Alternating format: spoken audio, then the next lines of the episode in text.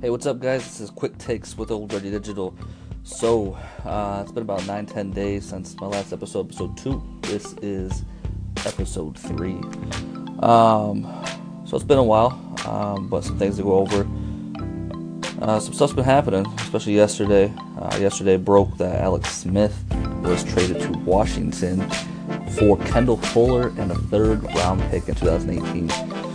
Um, that's a pretty good trade uh, for both teams, I think. Um, I think Kansas City gets the better end of the deal. They get Kendall Fuller, who played pretty well. I think he was one of the top 10 in, in cover corners last year, um, plus a third. Um, you know, now they get Alex Smith um, off the books and send him to Washington. Um, clearly, Washington's you know piecing out from Cousins, but uh, I think uh, I think Kansas City wins that trade. Um, as a Raider fan, um,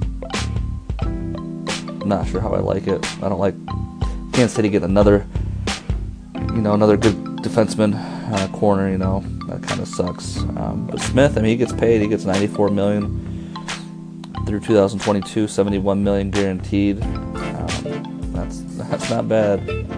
Um, so Mahomes, new number one quarterback in KC, um, could be dangerous, could not be. I don't know if Mahomes is quite ready just yet. He showed some flashes, you know, a little bit as he played, but I don't know. I'm not I'm not totally sold on Mahomes just just yet. Um, let's see some other news. The Jags are gonna stick with Blake Bortles. I personally like that. I think Bortles still has a ton of talent and can be an effective quarterback in the league. But that's my opinion. Many probably won't agree with that. Um, you know, some possible cuts this this offseason, which are more likely going to happen. Uh, Chris Ivory. You if they cut Chris Ivory, they're saving like six million for the Jags. Uh, AP, he's probably going to get cut. They're going to save like three million, cut him. Uh, Carlos Hyde, that's kind of a big name. That'll probably be, you know, probably won't be back in San Francisco. Talib's being shopped. I don't know. You know, Talib's he's a little old, but he's still a ton of talent. Um, but you know, most people don't want him because the drama he brings, and he's kind of a thug. Um, I would not want to see him in Oakland. Um, I mean, I guess I, I don't know. I guess I wouldn't care. I mean, we do need the help, but leave, oh Jesus, um, I can't see it happening.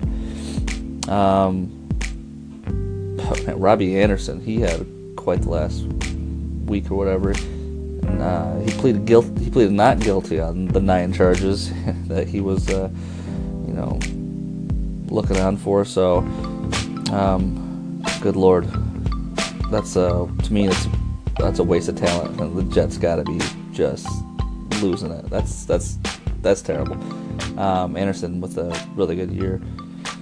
Uh, let's see. Uh, some other stuff coming up. You know, Gronk looks like he's gonna be ready for the Super Bowl. That's pretty good for the Patriots. Um, not what I want to see. I want to see Patriots, you know, with every possible weapon out of the game. But I guess with Gronk, at least it's gonna be a good game. I hope. Um, I do want the Patriots to get creamed. Um, I don't want them winning this one. It's a rematch of the last Bowl they were in against Philly. Well, they won by a field goal, something like that. Um, yeah, we'll see. Um, I don't know. I think it's uh, Super Bowl will be good. It's what we got.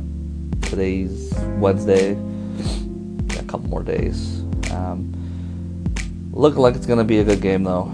Um, I think Philly's coming to play. I think it'll be a good game. Um, no, not too much, not too much drama this year as it's been. It seems like the last few years for the Super Bowl, but um, it'll be a good game. Hopefully, you know, Eagles take it, but we'll see. Other than that, not much else going on in the uh, NFL world.